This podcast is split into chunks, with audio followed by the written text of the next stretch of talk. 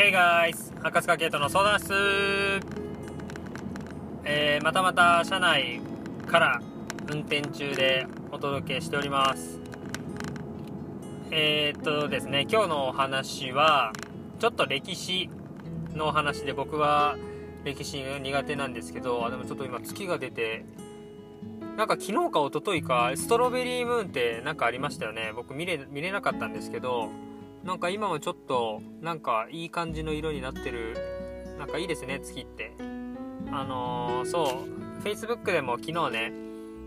あのー、報告させてもらったんですけど第1子の長男が、えー、誕生しまして無事に。えー、そのご報告を、まあ、Facebook にはなるんですけど、えー、皆さんにはちょっとお伝えさせていただいた部分はあって、えー、僕の子供長男というかまあ男の子なんですけど、えー、っと名前に月が入るんですよね。そう。でまあそれにもまあいろんな意味があるんですけどこう月っていう名前が入ってるまたね子供が大きくなったらその意味とかを伝えていくんですけど、えー、夜に外出かけた時に月を見た時に自分のなんかアイデンティティというか存在みたいなものをなんか何回も確認できるきっかけになるのかなって思うとなんか我ながらいいなというかあの考えてくれたのは奥さんなんですけどなんかそういうね自分と向き合ったり自分を知ったり、えー、どういう思いがねあって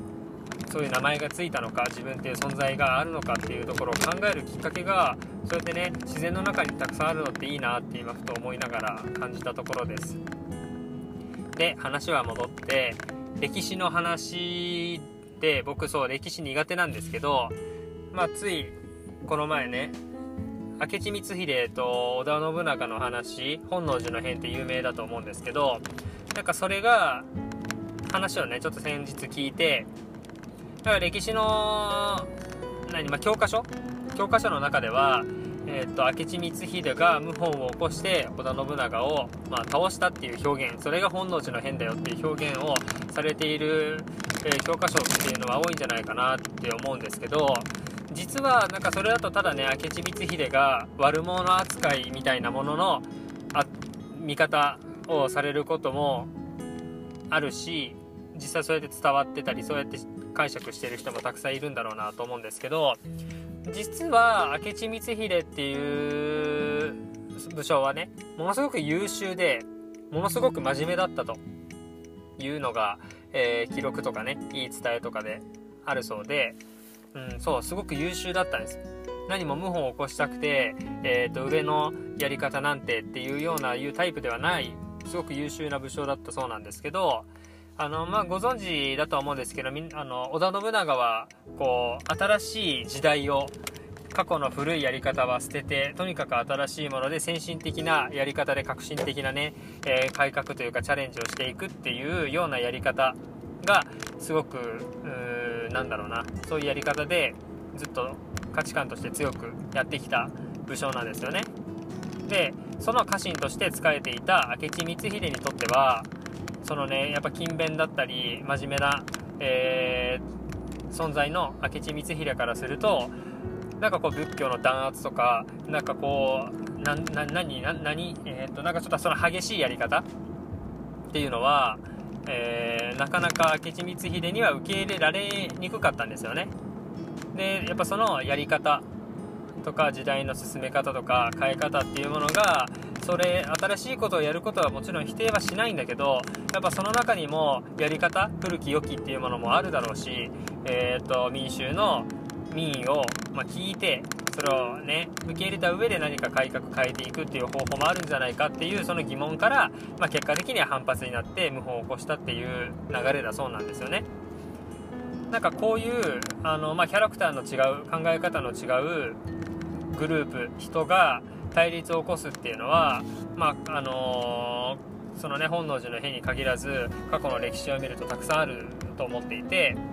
その今もそうだと思うんですよね。急激な改革とか急な変化っていうのは反発を生むっていうのって歴史を振り返ると実はたくさんあるんじゃないかなってごめんなさい例えの例が全然出ないんでえー、説得力も何もないかもしれないんですけどなんか僕の人生というか仕事をしてきた中でもプライベートのもちろん何でもそうなんですけど急にやり方を変えようって言ったらやっぱ人って反発しちゃうんですよどうしても。そういう部分がどうしてもあってえー、っとそれは何だろうな生活習慣でも一緒だし、えー、何か思考のななんか考え方のところでももちろんそうだしそう。っていうのってやっぱりあるよねっていうことを歴史から学んだ時にじゃあそういうシチュエーションが出てきた時に自分がどんな選択をしていくのかっていうことに活かせる部分もきっとあると思うんですよね。で活かせる部分もあるからこそそういうことを学ぶことも大事だしそういうきっかけにそうきっかけがあった時に気づけるかっていうところもあるんですけどそのきっかけいろんなきっかけにねパッとあこうかもしれないとかああかなって興味を持ったりきっかけとか気づきを得たりするっていうところはやっぱ知ることで始まる部分もあるしもちろん知っても興味ないっていうところもあると思うんですけどうんなんかそのねいろんなちょっと話が広がってきたな、まあ、一番何が伝えたいかっていうと、まあ、僕はその反発の部分ですね。急な変化と反発っていうのは、えー、っと体の身体的なものも精神的なものもやっぱりあったりするのでえー、っと新しい環境に飛び込もうっていう方もそうだし、え新しい環境に強引にねこのコロナの関係で変わらざるを得なかった方もたくさんいると思います。でいろんなねきっかけがあって今日から頑張ろう明日から頑張ろうって言って意気込む方もいるだろうしこういう自分の今までの自分と変えていく変化っていうのはどこかにうんと最初はね最初は歪みがやっぱ出るものだと思っているのでそこをえー、っと歪みを出ないようにしていくっていうのが、まあ、一番理想であり大事なことだなと思うんですよね。なのでそもそも急激な変化を起こさない。し起こさなくて済むように日頃どう自分をコントロールするかっていう部分にまたねフォーカスしたりすると時間の使い方や物事の選択の仕方何をどう人に伝えてコミュニケーションしていくのかっていう部分にもつながっていくと思います。うん。まとめようと思ったんですけどなかなかまとまらないですね。えー、まあ、皆さんがこういう話を聞いてくださる中で今自分が何を感じているのかっていう部分を大事にしていただければと思っています、まあ、僕もこういう話を聞いたので伝えたいなっていうのもありますし大河ドラマ。全然僕見ないんですけどテレビを。え、ー、と大河ドラマはちょっと見ようかなってこういう話を聞いて初めて思ったのでこういうのも大事かなっていうところもあるので、えー、ぜひ新しい知識を取り入れたり何か学んでみたり、